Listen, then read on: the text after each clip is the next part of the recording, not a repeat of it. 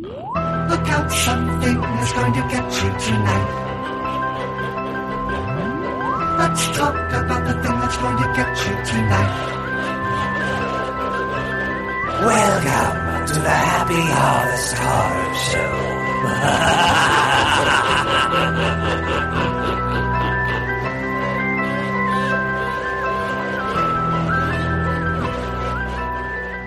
Welcome to the podcast. I'm Corey. And I'm Brian, and this is the Happy Harvest Horror Show where we get together and talk about all our favorite spooky things happening today. Like always, we got a good one. We always got a good one. We got a big good. one today. It's all good. Yeah, it's a it's a massive one. We'll try and keep it reasonably reasonably short, not going to get too carried away hopefully, but I don't know. I don't know. I can't promise anything. So Fun one. It's fun one. Before we get though really diving into it, Corey, you know what's coming. I do. How spooky was your week? Um, I mean, it was really spooky just because like prepping for this episode was a lot. Uh, Yeah. prepping for um, we had book club this week. Yeah, so that just like filled up a ton of time uh, to begin with.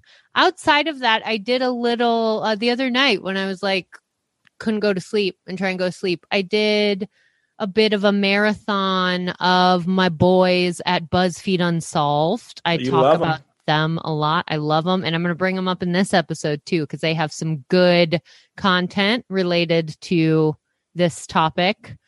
But uh, yeah, I hadn't I hadn't been watching their stuff for a while, and I just I so I watched a bunch. I watched some true crime. I watched some some supernatural and i do i just love i just love them i love that series big recommend always so Is yeah still going?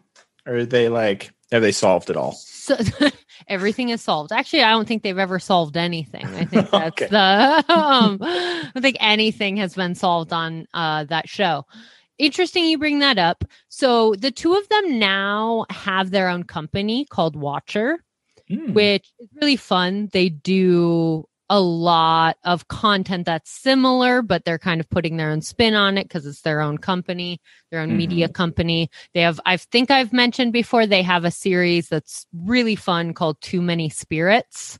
Where they like drink and read ghost stories from their audience, and then That's they so like fun. I love then that. they yeah it's super fun and then they um rate them like how many spirits you know and it's yeah. Yeah. it's super silly and fun and they're like around a campfire it's a very fun series um so like they have their whole new thing and they're still at BuzzFeed Unsolved, but I think they're kind of starting to phase out because they just dropped the last, the final BuzzFeed true crime episode.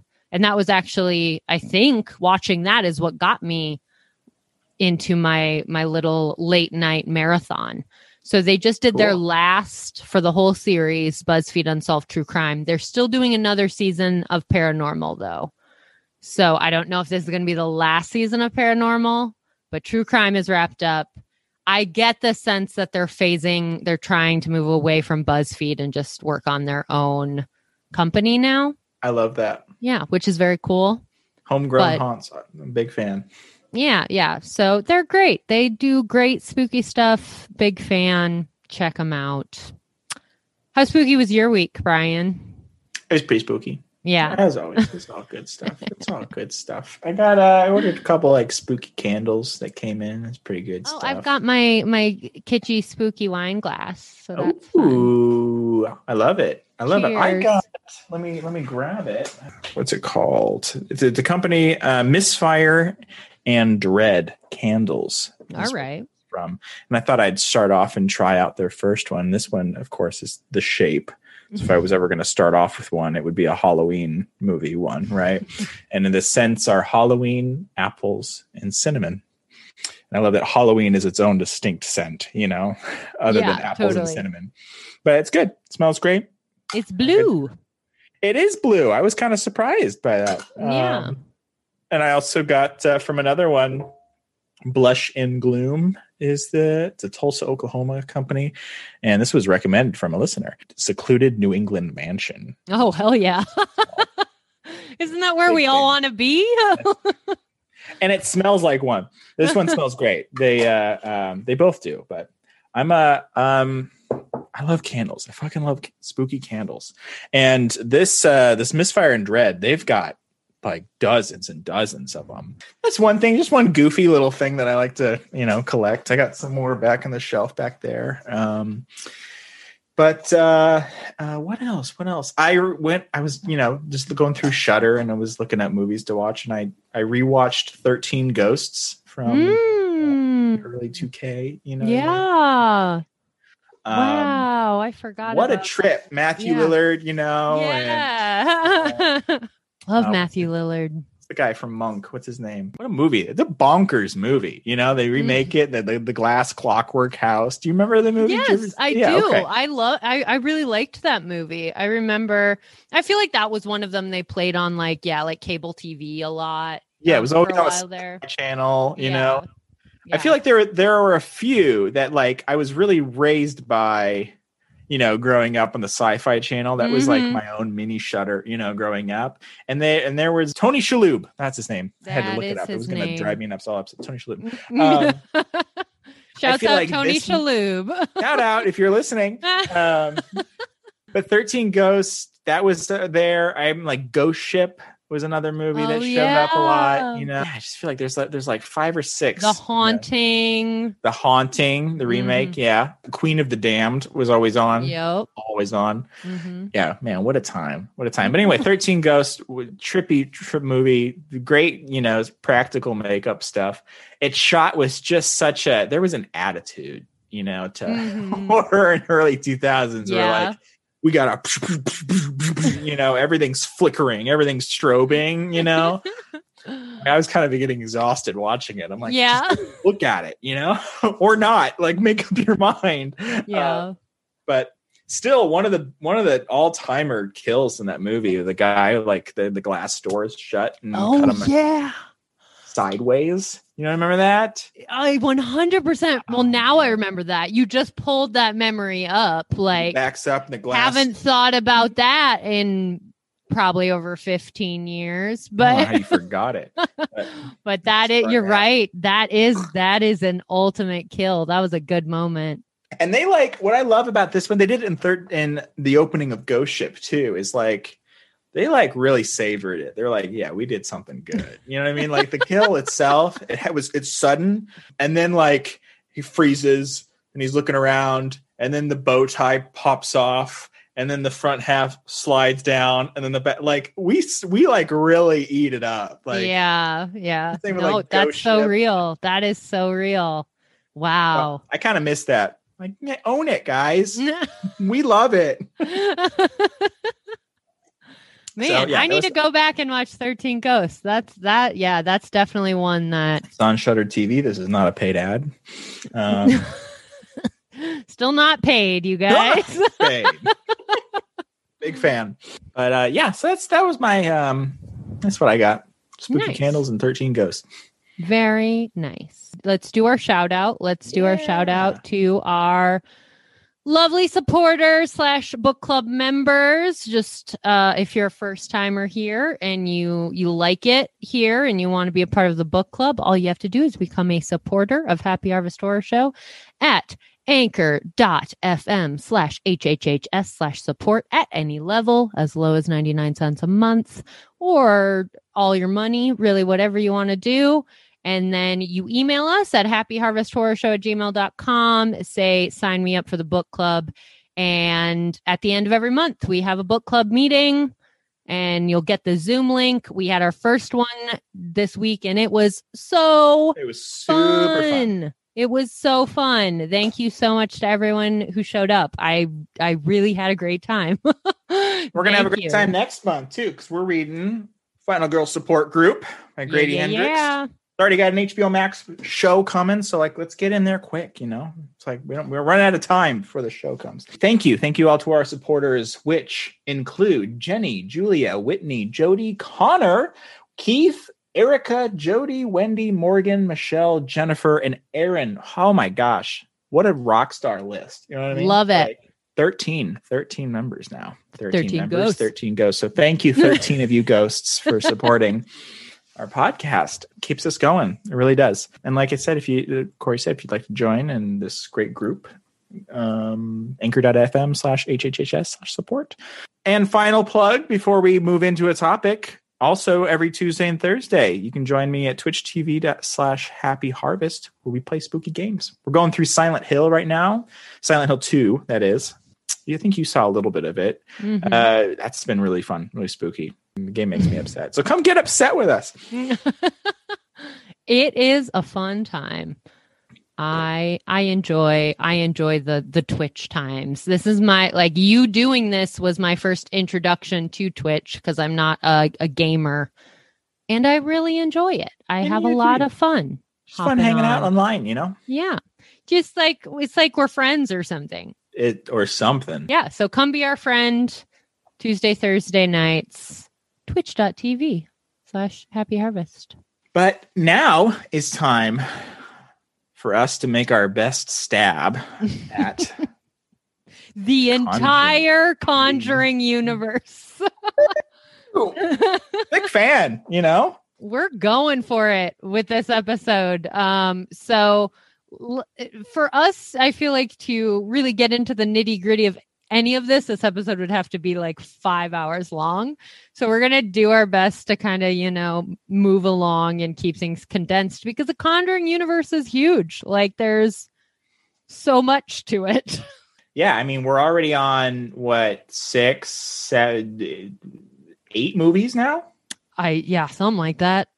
and it's growing. There's still like more in development. It's not going to stop. Are you kidding me? There's money on the table. Yeah and and we'll get into that a little bit because there's it's very clear that there's money on the table i think when you watch the movie They're very interested in branching out in spin-offs on spin-offs, you know? hmm um yeah i i think i think money is is central to this conversation at large on many levels from the conjuring films all the way back to the stories that the conjuring films are based on i think we've got some uh, uh, just a solid intersection of american spooks and american capitalism Tale as old as time. you know? truly truly but before we kind of make our way through the movies and also the the story of of the the real life people that these movies uh, were inspired by Right. let's start with the most recent because conjuring 3 the devil made me do it just came out it was like what like two months ago now something like Yeah. that Yeah. um, so it's still pretty like hot, you know, front and center. A lot of people watched it, a lot of people watching it. And I I had some complicated feelings while watching it, but I want to start with you, Brian. What, what what were your initial thoughts when watching this movie? I- what did you like? What was what- Yeah, yeah. Well, um, big fan, big fan of the Conjuring movies, of course. They're great. Love one, love two. Big fan of two. And so going into three, you know, the bar has been high. We've got a lot of spin-offs since Conjuring 2, you know, had three Annabelle movies, La Llorona, a nun movie. And now we're getting back to back to basics with the Mhm. Warrens. You know, I'm really what- excited for when we get to Annabelle, though. I think Annabelle. Oh yeah, I mean, there's like- I get stoked on the Annabelle. there's some story. there's some bangers in there, but we'll Yeah. get to it. We'll Um, get to it. We'll get to it. Conjuring I three. was very excited getting back to the Warrens because I think this is my favorite part about one and two, or just the film version of the Warrens. Big fan of uh, Patrick Wilson and Vera Farmiga. That they there is there's a love there, you know. They're there, and that is first They're and cute foremost. as hell. They're Like- cute. They're an old spooky couple that loves each other so much, and that like name one other instance of that. You know, Eh, wonderful, and I that's what I love so much about it, and that's what I liked about three is that that was still at the forefront. Ed in this one is a bit more grouchy. You know, he's getting because he's getting old. Or, you know, reminded me of my grandpa a bit, you know. I think it was interesting not calling it The Conjuring 3 and calling it The Conjuring The Devil Made Me. I, I wondered about that when they announced it. I, th- I think one, James Wan did not direct this one. He directed one and hmm. two, and he's been, you know, kind of the orchestrator, producing and story for a lot of the spin offs. But James Wan is very good. He's very good at directing movies. Did the, you know, he did Saw, did The Insidious, he did Conjuring. Like, he, he knows how to make a spooky movie there was a different director that came in. It was the director of Curse of La Llorona that did The Devil Made Me Do It. What I'll say about it, what I like about it, I love the relationship with them. Big fan. I love the new direction this one kind of takes. That the first two Conjuring movies and a lot of these movies are a lot about possession, and this one is about that too. But I think this one kind of paves a new avenue into the occult, into the kind of. I have issues with that. we're going to talk about it. I love the occult angle. I love that there's like now, you know, witches doing it instead of demons like coming in and the demons are there. Don't get me wrong. We, we got demons, but I just like that it was branching out and it wasn't the same thing. We were getting new stuff. Yeah. What I didn't like is that the the the, the scares were kind of, you know, shallow, think a little bit. There weren't I think what's so fun about the Conjuring movies, is, the first two, is they're so clever, you know, and how they scare. They're that's that's James Wan. He knows how to get scares that you haven't seen before, um, or he knows, you know, he plays with your expectations and really subverts them. Um, this one, I was like, other than a couple things here and there, I didn't, I wasn't too spooked. A lot of jump scares that were kind of rang hollow. That's my kind of overall what are what about you? Because you got thoughts. You're I've got over thoughts. there, like listening, like I mean, I agree with you. The movie version of the Warrens, Mhm. want to be very clear. The movie version of the Warrens, very cute. Uh, I enjoy. I enjoy that as well. I enjoy their their love. It's very nice. I love um, and yeah, love love the concept of just an older ghost hunting couple. Very sweet. No no qualms here. Um. End of podcast. All right, and- see you guys. okay, so I was really excited to watch this movie. I remember you told me like it was on HBO, and I was like, "Oh yeah, I'm gonna make a night of it. This is gonna be great." And I just I, there was just so many moments that I felt um like almost like alarm bells in my tummy. Mhm. And I know for a fact this also has a lot to do with, you know, this wasn't too far out from like our satanic panic episode. And I am pretty knowledgeable about like the satanic panic stuff. Yeah. So I my I- I think my brain was just making connections really fast there. Yeah. Um, so I'm watching the movie like really excited to watch it, like literally not going into it, you know, expecting to be super critical. And just just every moment I was like, this is hardcore Christian propaganda. Like and then I would like I tried to kind of pull myself back from it because obviously in stories of like exorcism and possession, there is always kind of a, a thread of that that happens. Good and evil. Uh, yep. Yeah, exactly. It's the and that's part of the issue. Like I on some deep level don't like how the good and evil is set up in these movies. I think it lacks anything resembling nuance, like anything at all. Sure. And so that like makes me kind of uncomfortable.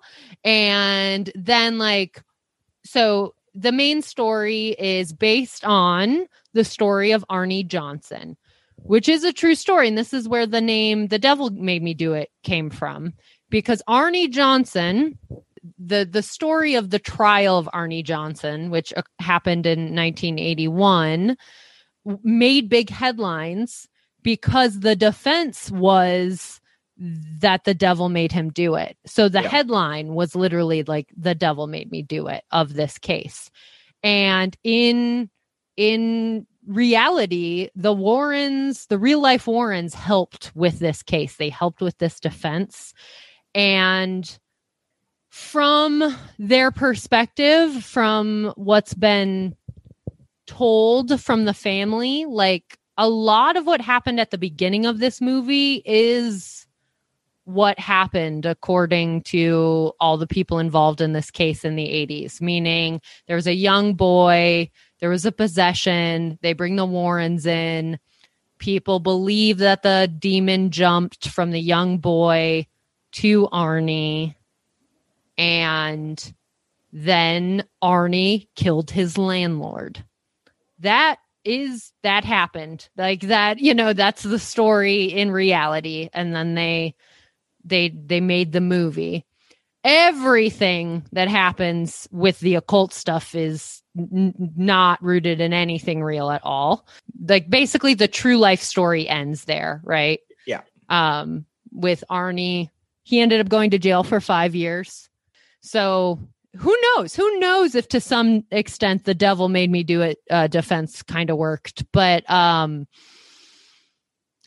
so like they took a ton of liberties and adding Oh, this yeah. whole new layer of yeah basically there's this evil witch and the way the witch is portrayed that coupled with christian propaganda it's like big malleus maleficarum energy. It's big witch burning energy right? Like when you think about the message that a big hollywood film is sending to a lot of people that are watching it it's it's sending a very clear message of like christianity is the right path and witches are in cahoots with the devil Yeah. and as someone who identifies as like a pri- practitioner of witchcraft to a degree and also i know that millennials at large a lot of us have moved into the space of more like witchy type spirituality witchcraft interest in the occult Mm-hmm.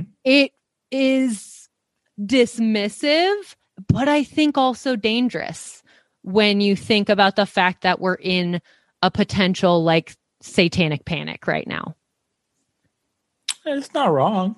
So No, that's and and it also comes from the place that like and I also want to state I am not someone who ever is going to make or I shouldn't say ever because that's an extreme word. But I'm not someone that will make the claim that I don't think certain media should exist. That's not what I'm saying here. But what I do think is that a lot of people are going to consume this movie because it's very mainstream Mhm. and not very many people are going to do their research and straight out the gate the movie says based on a true story and people are going to take that and they're going to say this uh, this was all a witch's fault like i think that that is yeah, that's very um, possible you know yeah. and so that to some degree really ignited a fire in my belly that i didn't care for D- does that make sense Yeah, it does make sense. Yeah, I think there were there were some parts in this movie too, especially when it got to the courtroom scene where I was kind of like, "Oof," you know. I mean, no, uh, but no Uh, no. Um, yeah, I think this one maybe asked for a little bit more suspension of disbelief than in in playing with its source material than in past ones. You know, like we've heard the exorcism story; they're all, you know, it's it's all derivative of the Exorcist. It's like, yeah, okay, we get it. That's what it is. So now we're like, but now we're playing with real life cases and then rewriting it in a way. You know, Mhm. that it's important to distinct what's real and what's not. Real, the the movie version of the Warrens, super fun. Fucking love them. Cute old couple fighting ghosts, like get it, like heroes. Real life Warrens, like not so much. You know what I mean? That like, There's some shady shit that we will get to. but like, um, yeah, I don't know. I think it's, I think the dismissive thing is interesting too, and we'll get later on when we talk to like other movies, like Curse of La Llorona deals with child abuse, and then the movie like makes the claim that like you know not makes the claim, but in the movie, uh, it's all the the the, the spirit of La Llorona. She's Mhm. the one making them do it, and so it's like, was that so? It wasn't really her committing child abuse. It was it was a spirit, you know. So I feel like it's a similar thing happening here.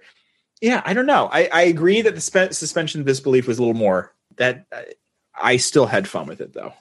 For Uh, sure. And that's fine. And I'm not saying anyone shouldn't have had fun with it. Like I what you just said. no, I'm just saying I'm just saying that I mean ultimately what it comes back to is I think people need to need to just have critical thinking skills, right? When we 100%, con- yeah. when we consume media of any kind, like I was able to watch that movie and like instantly pick out like this is Christian propaganda, this is what this is selling, Yeah. you know. And so, I mean, I could probably go back and watch it and enjoy it a little bit more because I've processed the critical aspect of things. Um, but like I said, I get weary knowing culturally that a lot of people have attached to like satanic panic like thinking and a lot of people don't do research Right. and a lot of people are really going to latch on to this is based on a true story this happened that you know without actually understanding the whole thing and yeah just once again there is a lot of truth in the story of Arne Johnson There Yeah. is nothing r- rooted in reality about uh, the finding of occult objects, um, the the witchcraft element, the idea that there was this spooky witch that lived underground that was making all this happen. That completely fictional to add another layer to the story. And I also just from a storytelling perspective, I don't know. I don't know that I felt they needed to do all that. I think the Arne Johnson story is pretty interesting by itself. Maybe, And but it's I is a think- Conjuring movie. You know, it's I like know, in this but- universe.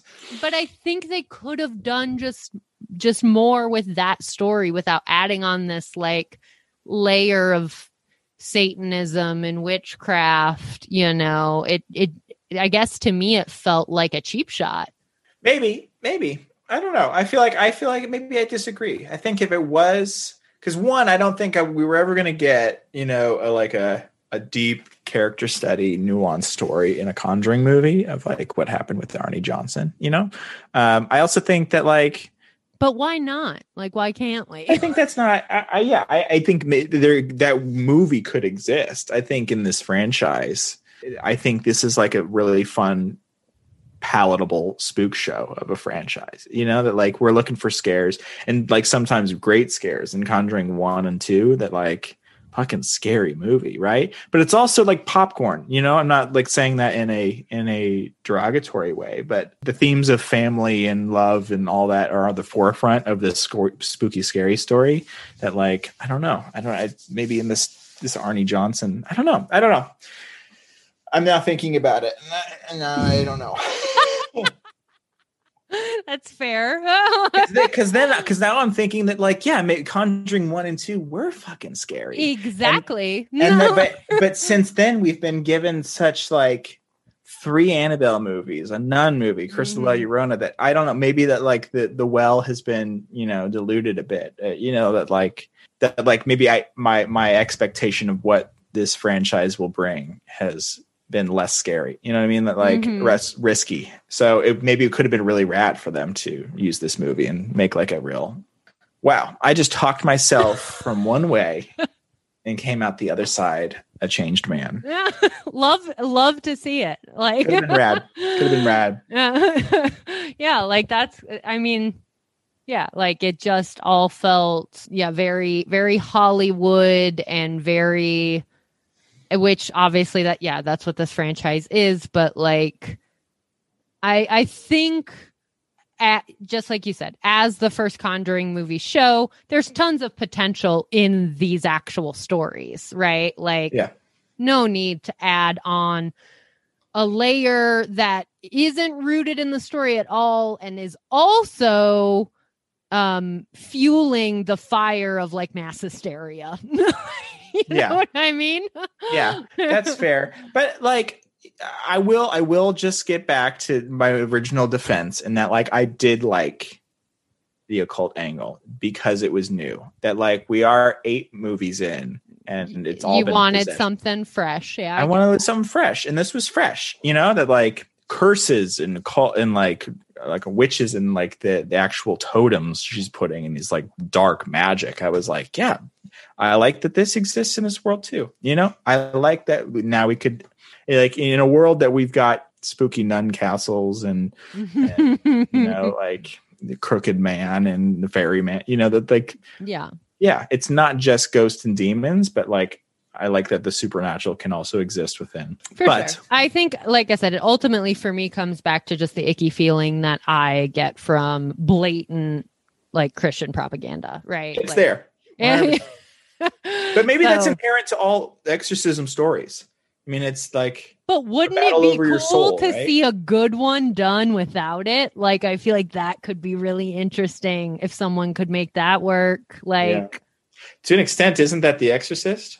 Right? I mean, the the the father, what's his name? God, such a bad freaking horror fan. But his Mhm. has a crisis of faith the entire movie. Yeah, like he's totally. going in like doubting it. Um, and you don't really know by the end if he comes to one mhm, conclusion of the next. totally. So, yeah. So, Conjuring 3, Devil Made Me Do It. Complicated feelings. I also, yeah, I, I, there, there were things about it that were just a fun, you know, horror movie. Like, So- I get it. Um, 10 out of 10. Happy Harvest Horror Show recommends. I I do not sign off on that. Um, Well, okay, Yeah. but diving deeper into the Conjuring universe, I so like I missed this. Like I, you know, and I've seen the other Conjurings when they first came out. I've seen La Llorona. Hmm I watched Annabelle Creation like yeah. last night. I really enjoyed that one. That one's rad. Um, I haven't seen the Nun. I didn't make it to the Nun. Mhm. unfortunately. Um, but I was I I don't know why, but like I didn't know the connection between the Conjuring universe and Amityville horror. Like Amityville That's why horror. Conjuring 2 is so rad. It opens in the Amityville Horror House. I know. It's like the like an Amityville horror I was super into as a kid. Like that story and like I I I remember watching the original Amityville horror movie just and and then there was the early 2000s one too and just fully I was fully all in on the story of Amityville horror like Yeah. I loved it. I remember I don't know the truth of this at all, but I remember one of my mom's friends told me that her ex-boyfriend painted the Amityville horror house. and I was like, dope. It's funny that we bring up Amityville because we just got done talking about like real life versus fiction, you know, Mhm. and like playing fast and loose with like the the details. And I feel like the con- I mean, the Conjuring movies we, we're we're eight movies in. We've got the Devil Made Me Do It. There, there. It's no stranger to really rewriting things. Like Mhm. you know, it, it's basically fact at this point that like there's nothing spooky that happened disappointingly at the Amityville house. You know that like other than the awful murder. Um, yeah. Other than the awful. So I'm talking about spooky stuff. Come on, Other than the terrible murder. right? Like the, the the I mean, many people come in like it's not freaking haunted, you know. yeah, yeah, Um, And then uh Conjuring 2, right off the bat, opening scene. Yeah, the big demon Valak. she is she is the the, the the the the source of the pain in this house, you know. And it's like, okay, so I mean, like in that way, that's a small example of what we were just talking about with Conjuring 3, right? That's like Totally. And I think that's why that. I think that's why some part of me like just feels some type of way about it is because I think I am not anti paranormal. Like I ha- I have had some experiences that I would conclude as paranormal. I do believe people have real paranormal experiences like all of that I am very open to but I don't like narratives of let's justify a terrible thing a human did with a paranormal reason. yeah. not a fan. Not a fan of that. Like, Yes. And can I yes and that? yes, and I think that like all these movies do it. yeah, you know? totally. No, you're So. you're right. You're totally right. Um, But yeah, big fan. Big fan of Conjuring. One, I mean, should we just go through them at this yeah, point? Like, yeah, let's do it. Let's do it. Um, hold on. I do want to. I don't think I was clear about that though. So all of the Conjuring movies, as we mentioned, are based around the tale like tales of the Warrens of Mhm. Ed and Lorraine Warren who were real people, real uh ghost hunters, psychic investigators, all of this and one of their biggest stories was the Amityville Horror House. So I think like that is kind of the start of both the reality and then also the like pop culture conception of who the Warrens were. Starts, I think, with Amityville Horror because that was the first story to really hit the mainstream, right? Yeah. With a movie in the 70s and there was the book that was like big. Um, and then the Warrens also published a lot of books about their wild stories they had in you know helping people with various possessions and demons and all of these things including and- the devil made me do it. That was a In- book. there you go including the devil made me do it um and then yeah fast forward to 2000s and and it's like let's let's take these stories and really build something here and so that's where that's that's where we are with conjuring one Yeah, Conjuring's one. It's rad. I mean, we don't have to go through the plot of each one. You know, I don't want to Yeah. spoil. Just pick out what we like and don't like. You know, about. I think what I love about Conjuring one is one. It kind of re. It was set in the seventies. You know, as a movie, and it and it really presented itself as a seventies horror movie. You know, with the, Mhm. the scrolling text. It was very scary, based on a true story. It was presented very sleek. The scares were very scary. You know, I remember that Mhm. just the trailer that was going around before the movie was horrifying. I remember it was the clap game. Do you remember that? yeah yeah yeah This game where she would close her eyes and people would clap and you'd have to go find them and you announce clap, we see where you are. And then in the trail, this was this would show before movies for months before this. And I remember every movie I would see and see this trailer, I'd get fucking freaked out. Um, and it was infamous. So when we finally saw the movie and it was actually scarier than the trailer, it was like, holy shit, you know?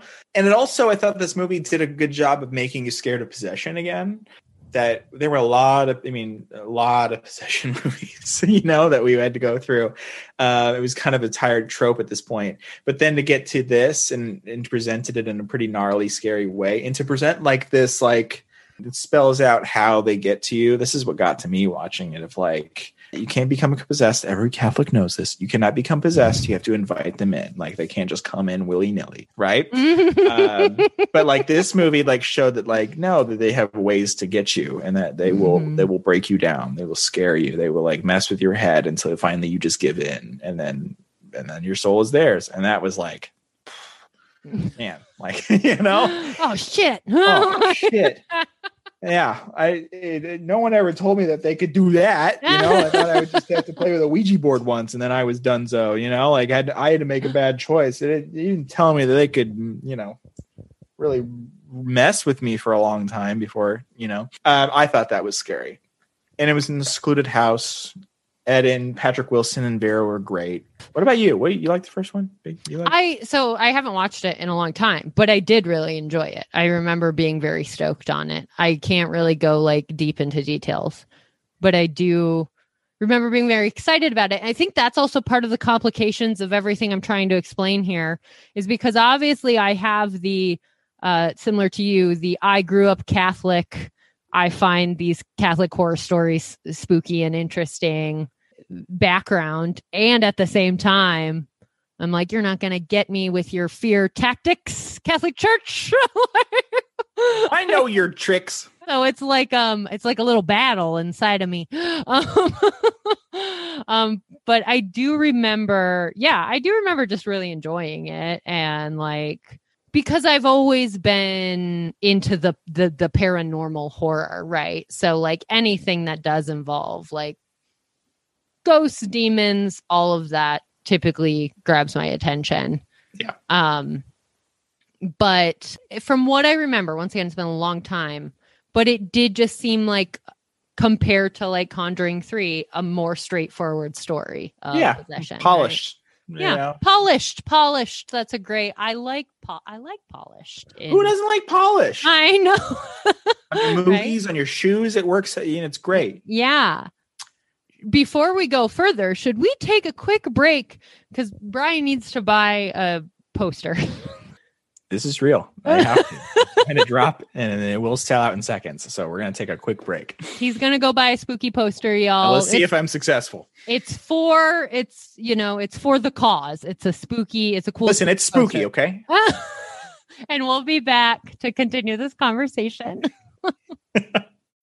When you need mealtime inspiration, it's worth shopping Kroger, where you'll find over 30,000 mouthwatering choices that excite your inner foodie. And no matter what tasty choice you make, you'll enjoy our everyday low prices, plus extra ways to save, like digital coupons worth over $600 each week. You can also save up to $1 off per gallon at the pump with fuel points. More savings and more inspiring flavors make shopping Kroger worth it every time. Kroger, fresh for everyone. Fuel restrictions apply.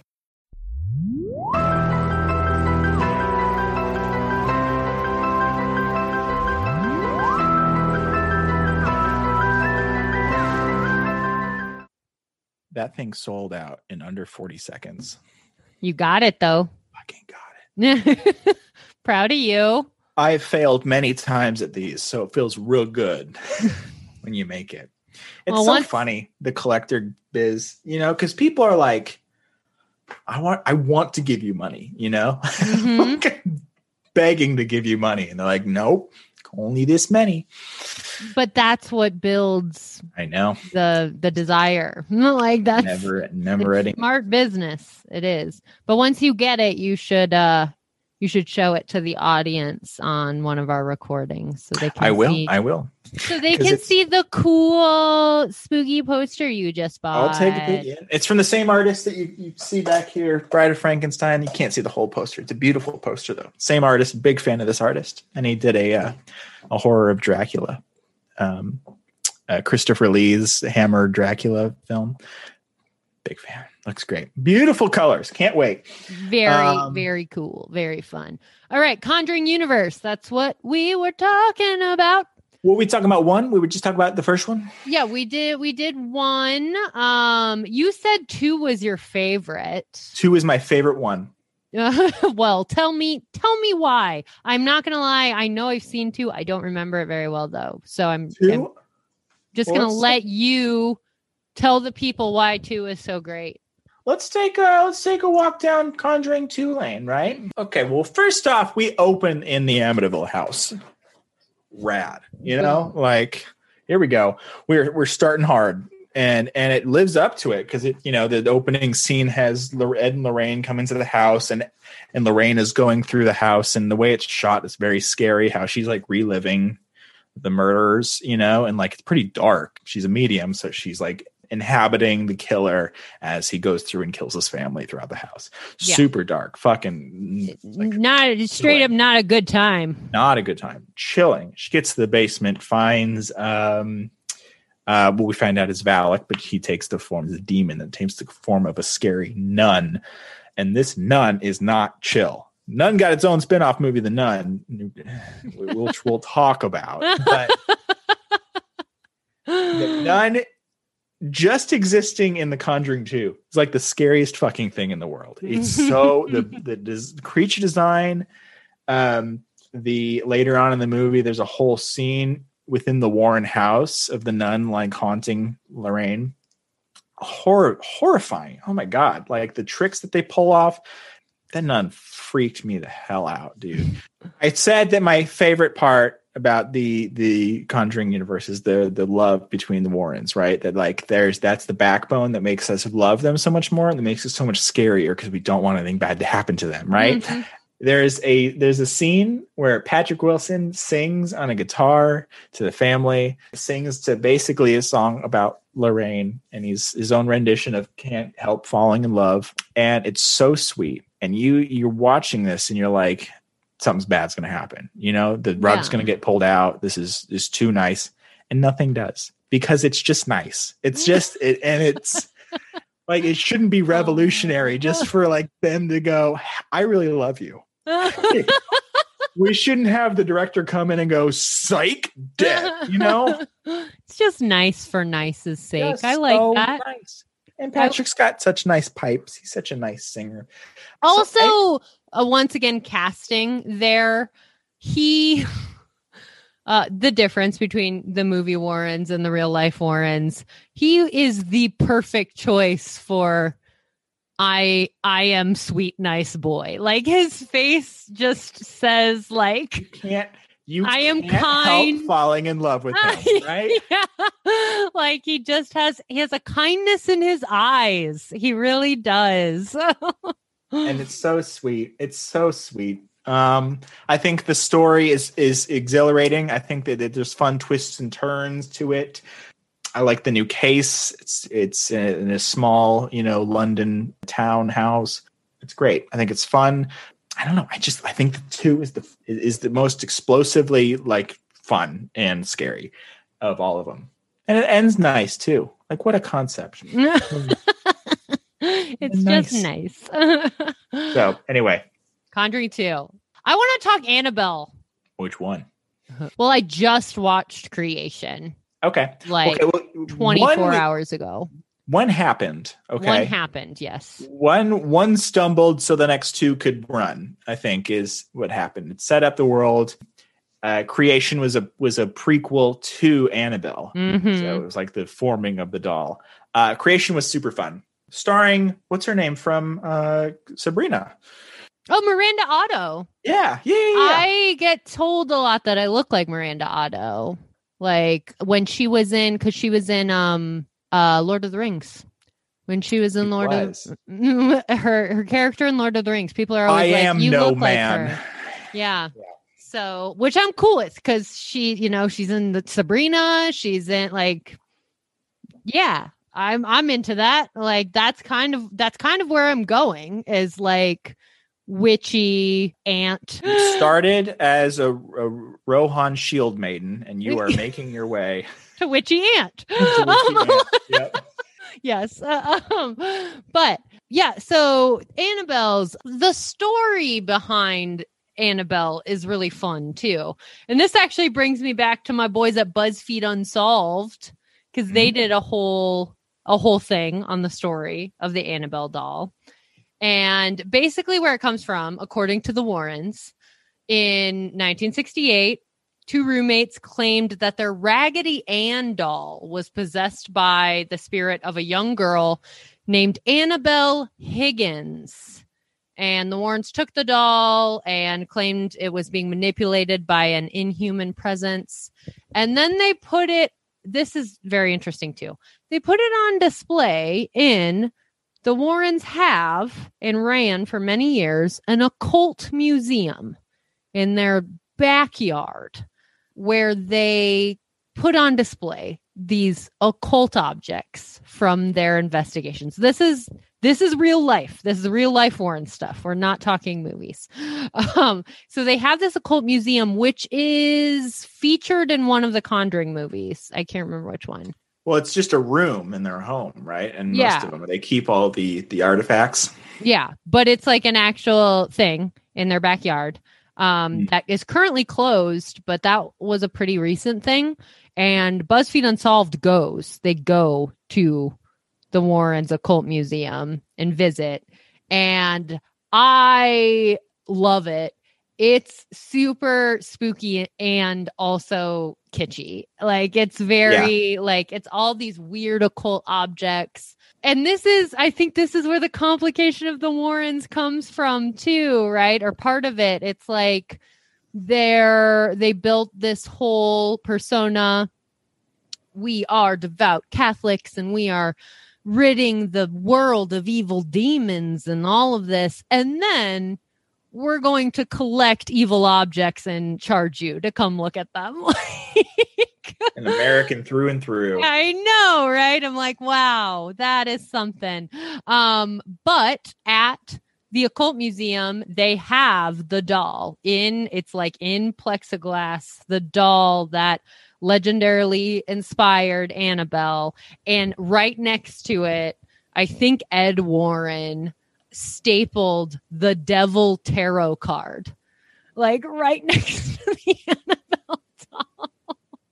Going Go hard. watch the BuzzFeed Unsolved. You can see the whole thing. Like it's Okay, right okay. there. Um, but what I think is really interesting is with the Annabelle story, is if you've seen the Annabelle movies, you get a very like creepy doll with like creepy eyes and like kind of a messed up face. The Upsetting. actual Yeah. it's it's upsetting, yeah. The actual Annabelle doll was a Raggedy Ann doll. It was just your classic Raggedy Ann doll. And I posed this to our to our followers on Instagram. Which do you prefer? Like, should they have stayed true to a haunted Raggedy Ann doll? Because that's pretty terrifying too. Yeah, I think I like the new doll. I think it's scarier than a Raggedy Ann. Yeah, I think you could make a Raggedy Ann scary. Sure. I think I think when I when I look at Annabelle, the new one, the porcelain doll, right off the bat, I'm like, absolutely not. You know, and design worked. You know, whereas in Annabelle, you have to convince me that that that is scary. So I feel that's why I prefer the the porcelain. I think I prefer Raggedy Ann just for uh the sake of staying true to the story. Like it feels it feels more real. It feels more real. And I'm not going to lie, I thought that when I was watching Annabelle Creation. Yeah. And there's the scene where they're going to the house and uh, like they're in the bus, like the girls are, and they're going to the house. And the two little girls are sitting there and they're holding these like porcelain, these old porcelain dolls in their laps and stuff. And I and and old porcelain dolls are just creepy. You know, like they're see. no, they See? are. They they're just they're just naturally creepy. I give you that for sure. But I had a moment of like I I have a hard time like believing that girls in the 60s and 70s were super attached to their porcelain dolls. You know, like as a kid, I was never attached to like something that looked like that. I would be more attached to a Raggedy Ann doll, you know? And mm-hmm. so there's almost something insidious about the idea of like a comforting toy, a toy that isn't just fundamentally creepy than being possessed by a demon.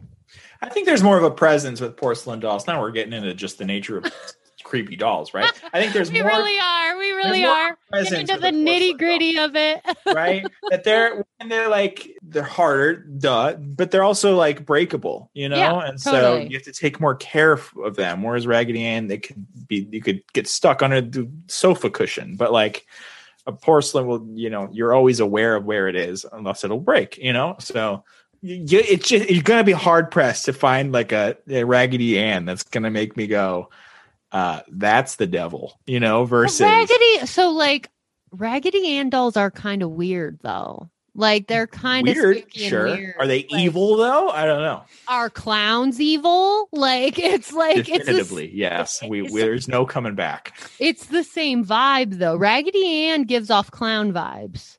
before clowns were evil though I like I love that you and I are taking like hard stances on this.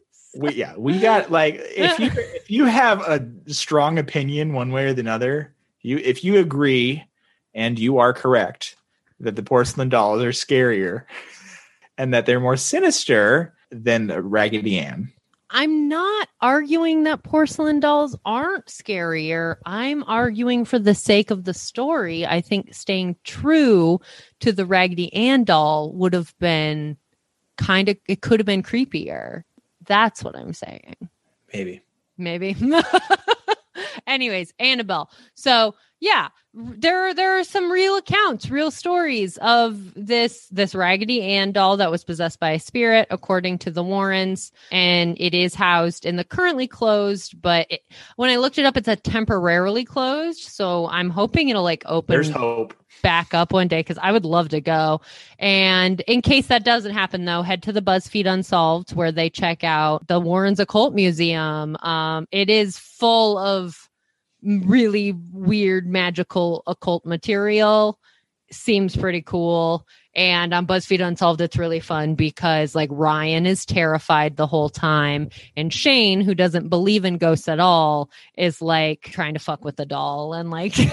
it's like I think I'd probably be it's like being very disrespectful to the doll and it's quite funny. But yes, so that is like kind of the background that led to the Annabelle movies, which are super fun as well. And i did i did really enjoy watching creation the other night. Um, but once again we have you know we're taking the concept of a of a haunted doll and really really running with it Oh yeah.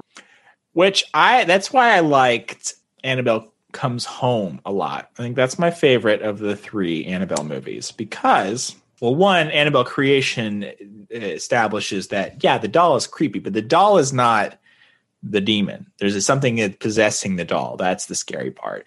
All right. So when we get to Annabelle Comes Home, which takes place in the Warrens' house eh, not long after the events of Conjuring One, it's basically like a spooky slumber party movie. Um, Mhm. You know, it's it, it's all kids that are at the forefront of the main characters overnight while the Warrens are out.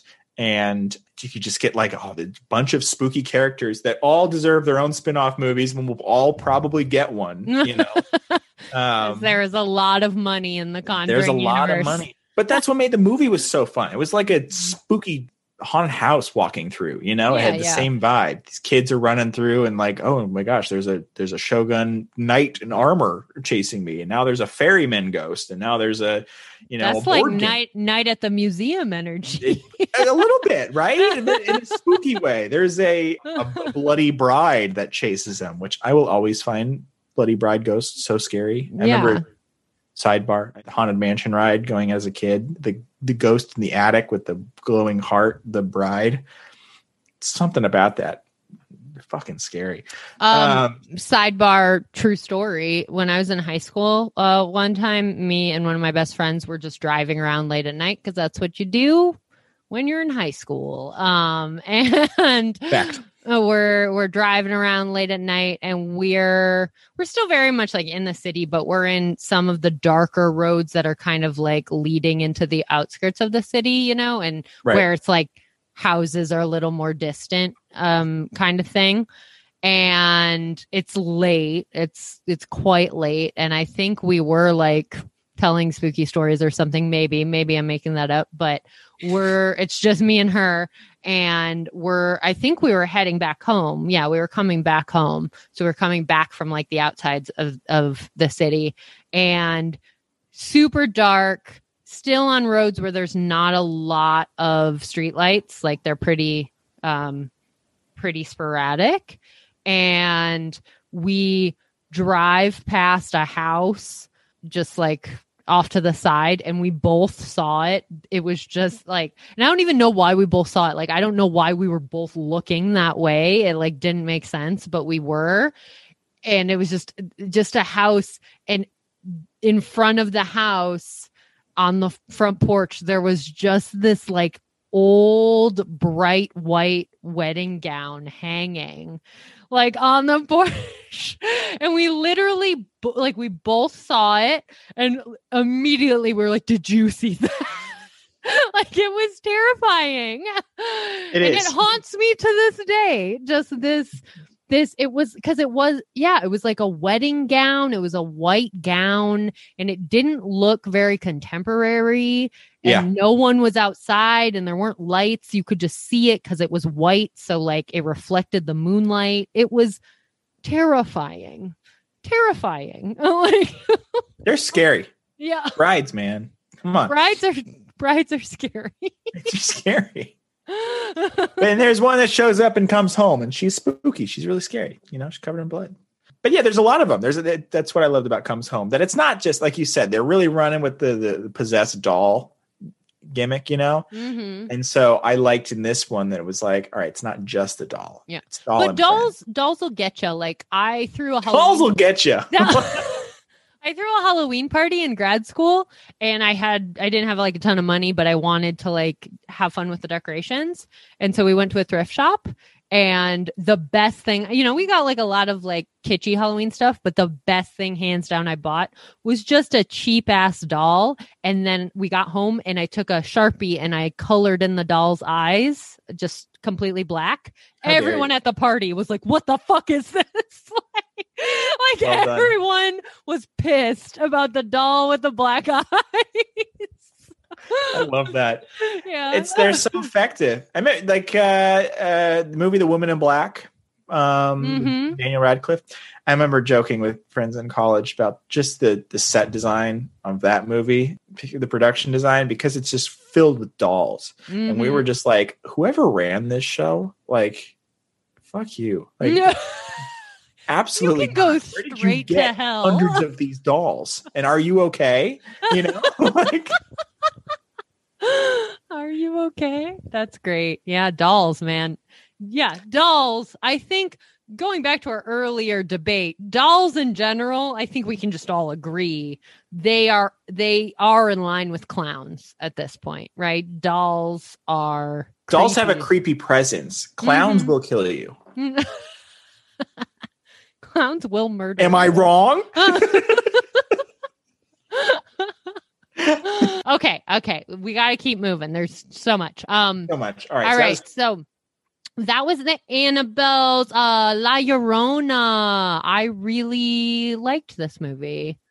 okay. Um I I like this one because I I mean obviously it's still it's still connecting to the Catholic roots, right? Like it very much so, but it it's dealing with um I think a more it's dealing with just like a more interesting like folk story, right? That uh so it it falls a little more into like the folk horror realm, which I thought was really fun. okay. I don't mean to be like this, man. I thought I thought the story. I agree. I think the, the the source material is very spooky. I think I liked a lot of it. Yeah. Um, I mean, the it. yeah, just the the the yeah the the folk tale itself is it's scary. I thought the the scares in this one were pretty stale. Yeah, um, a lot of jump scares that didn't scare. You know what I mean? Mhm. That like is what I remember most about this one. Um, I I just felt I guess of all of the Conjuring universe, I felt like this one took a bit of a departure, and it's you know. Um, obviously representing different populations and like just showing a new oh, 100 percent angle to the you know the rest of the conjuring universe which is like super white. Um Yeah, like- 100 percent. so i i thought that was cool and i was like yeah and i know the la llorona folktale is very embedded in like mexican culture and so i was like this is cool. I'm glad that this franchise is going this direction you know No, I agree. I agree. I like I like diversifying the stories that we get. yeah I just specifically, um, yeah, the scares. I don't know. Um, which it, it's all subjective. What scares you, what not. yeah I also saw it on a plane, so oh take that with a grain of salt. You know, my opinion. Yeah, plane the plane movie is like a di- it's always a different experience. and it's especially if it's scary. I'm seeing it this big. yeah, I don't Yeah. think I I I don't think I've I, I will not watch a horror movie I think on a plane because I just don't I- I just don't think plane movie. Like plane movies to me are like I don't know, like those random kind of like B level like comedy movies that end up having like really um like star-studded casts but like aren't that good but have a couple of funny moments. That's a plane movie. That's fair. it's like I don't if I'm on a plane I'm not trying to like watch a movie. I'm I'm more like But then again, you know, it, it- we're in a world sometimes where the plane movies they're not out yet. They're still kind of in theaters, and so I think that's how I saw it. I was like, I haven't seen it yet, and this is a free viewing of it. So, still, you got to take advantage. You got to take advantage. you got to when you can. But it ruined the movie for me, maybe. So, so don't watch that one on a plane. Um, on a plane. um, Um, we also have another, you know, staying in the universe. Another dud for Brian was the Nun. I uh, haven't seen the nun, so this this is you. Okay, let me take. Let me take. Like I just said in The Conjuring 2, the nun is terrifying. Scariest part. Mhm. Rocked me. You know, like I hate that thing. It never the whole movie never got easier to look at. you know, very I love the concept of a scary nun. I'm so on board with that. and then they're like, we're gonna get their own movie. I'm like, cool. And they're like, yeah, it's gonna be set in a Romanian um gothic castle. And I was like, fucking cool. Yeah, like, are you kidding me? This movie's gonna be the best thing ever. One, it's not re- it's it's set in the 50s, which I was like, oh, okay, you know, like Romanian castle, we could have gotten more gothic, you know. Mhm. Two, uh, it starts off strong. You got a nice, beautiful gothic vibe. Is it's set around Tessa Farmiga, which is the younger sister of Vera Farmiga, which is just an interesting casting of like, okay, so this is going to be something, right? Doesn't end up being anything. So you're like, we're in the same universe, and two actors are siblings, and you're not like this. Not it could have been a younger, you know, Lorraine. It could have been something. Um, that could have created a very interesting tension for sure. could have been great. didn't do anything with it. The movie also stops being scary at some point. Like, like how do you make a movie about a scary nun in a gothic castle, and then it's set in the horror genre, and then it eventually turns into like a spooky Indiana Jones when Mm. when they bring in the actual literal blood of Christ as a weapon to defeat. Oh, oh, Like- that's a move. The blood of It's a Christ, move? baby. It's a move. like I said, that came across less as scary and more like yeah, that's a move. I that's a move in. youth, that is a know? check in the Catholic propaganda like column. um but how it ties into the the actual larger narrative is um at the end uh, Valak who is the nun goes into a dude and the dude is the person that the Lor- the Lorraines ran the exorcism on at the beginning of the first conjuring. So oh, circle. We're getting That a nun 2 seem- at some point that doesn't seem very seamless. That seems none of this is seamless. The- Yeah. the- there's not where the, the you gotta- thing I know about the conjuring universe is it's like oh yeah this movie is connected to that because the same priest is in it. Like, oh, Oh, that's how they're connected you know? Um, but, oh um, man, i wanted to love the nun I, that might have been why i was so disappointed with the nun is i went in going this can't fail and then it like really didn't win i have friends that liked it more than i did so they, to other people they might have liked it but for me i wanted yeah. I don't know. I I like in theory, yeah, I love the idea of a spooky nun, but I don't I don't know. I don't know if that sounds worth my time at the moment. for a spooky indiana jones jaunt you know now we're looking that's all of them we've covered Yeah. all the, the we did it. We we did all of them. So now we can wrap this baby up with some uh, some stuff that is uh controversial and uh, shady. and not great uh, to be honest i i encourage you if this is interesting to you if you have a vested interest in the conjuring universe to go deeper into the warrens because there are still a lot of people that sing their praises all the time that make me a bit uncomfortable when I see that. Uh I was just watching a YouTube video that was it was produced by, you know, I think Warner Brothers, whoever produces the Conjuring movies. So Yeah. um, it was very much w- with a certain voice in mind and it gathered together a lot of paranormal investigators that like sing the Warrens praises. And to be to be fair, the Warrens did kind of establish the script for a lot of contemporary paranormal investigation. They were some of the first people that were kind of documenting these things and you know using using the gadgets and and the things that we talked about on our ghost hunting episode. And there is a very seamless connection between the warrens and a lot of like ghost hunting tv like it does they did do a lot for creating the blueprint. You know obviously that's complicated because the bigger discussion that i keep bringing up of like the christian propaganda you know a lot of people who sing their praises are also just devout Christians, which fine. Like I'm not telling anyone what to believe, but it doesn't really leave room for people who want to study the paranormal outside of that system. Um, so what I think you see, at least what I saw in my research, is a lot of people trying to investigate these things through a specifically Christian Catholic lens, which I'm like, it'd be cool to see uh, more people doing it outside of that because it it has a a certain purpose that it is aiming for when when you're doing it in that way. Like that same YouTube video I was just talking about, there is some dude who's a big like paranormal investigator, is also devoutly Catholic, loves the Warrens, and he was just like basically talking shit about tarot. Like he just kept talking shit about tarot. and I was like, I don't need that energy in my life, dude. Um, um so so there's there's complications in belief system and how you approach the uh the study of the paranormal. But yes, Ed and Lorraine Warren, very, very devoutly Catholic. They established the New England Society for Psychic Research, aka NESPR, in 1952. Mm. That's pretty baller. Like, Mhm. that's a cool thing. Like I said, pioneers for modern day ghost hunting.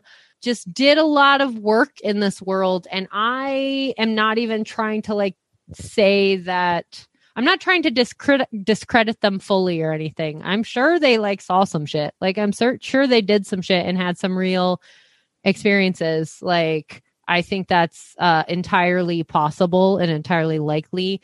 And I know there are certain families that feel they were really helped by the Warrens, which great, love that for you. Sure. You know, that's wonderful. um However, there has also been a lot of weird legal stuff that's come up over the Warrens, a lot of allegations Oh yeah, that suggest maybe their relationship wasn't as cute and loving and pious as we like to think and as is di- displayed in the movies unfortunately. There's a pretty hefty allegation. I'm not going to go into all the details. There's there's a whole hollywood reporter article about it which like i also don't like tabloid energy so i'm not going to go like into the all of the details but there's a allegation that ed warren uh, was like with lorraine's knowledge was sleeping with an underage girl for many years that sucks a lot sucks. there are also allegations that uh possibly she became pregnant and then they pretty much pressured her into getting an abortion which is an interesting thing because they're Very devout pious. Catholics. So once again, allegations. I'm not, you know, I, I I I look into it. Look into it. But there's there's suggestion that some like shady shit was going on. There's also some allegations that Ed was abusive to Lorraine. Then people have talked about how Lorraine um, there was one one quote that was something along the lines of like Lorraine's real god is money. so like like harsh shit, but like I don't know. I don't know. Um, But that's then back to full circle this conversation. Big fan of the film universe of the world. Love Patrick Wilson. Love it. so this this actually brings us back to the beginning of this episode. After watching three, after watching The Devil Made Me Do It, at the end they show clips of the Warrens like from the 80s. Yeah. Instantly, I like instantly I was like, I do not trust those people. like, like the real Warrens from the eight, like I my instinct was I do not trust them. And like Yeah. you know, I, I, you can't make a case on intuition alone. I'm not, you know, but But here I- we go. Here we know? go. Yeah. I was just like, I do not get good vibes. I do not get good vibes. Like, I get very different vibes from the movie. And then there are also, I watched some videos with Lorraine that were more contemporary, basically right before her death Right. both ed and lorraine have passed and you know and and she's a little bit more cute old lady vibes in more contemporary stuff and i'm like I, I, I, I see that like i get Yeah. Why people are like oh this sweet old lady like but the videos from the from the 80s i don't i don't trust them and to be fair i don't trust a lot of people but but i i my intuition was not feeling great. I guess all of that to say, like I said, I don't like tabloid energy. I'm I'm not trying to like make a big case one way or the other. But if you have bought in to the conjuring depiction of the Warrens, you know, it's good to balance that with some some reality, I think. That's Yeah. all. That's, That's all. important to note. I'm glad that you brought it up. That's all I want to say. Um, because it seems like some not great things were probably going on, and uh, is just history of human beings. exactly. It's it is. It's history of human beings, but so it also don't you know. I think because the Warrens in the films give off such a wonderful loving energy it's it's really easy to buy into this they are just good and they just like are doing good in the world and like i said ridding it of demons and it's really Yeah. easy to buy into the good versus evil binary Sure. i think i just I- just want nuance you guys i just want some nuance So mad. Well, maybe you'll get it in the upcoming Nun sequel maybe, Maybe. or the upcoming Crooked Man. It's getting his own spin-off. okay tell me tell me more do you know more about this do you know any Do you remember Crooked Man from the Conjuring 2?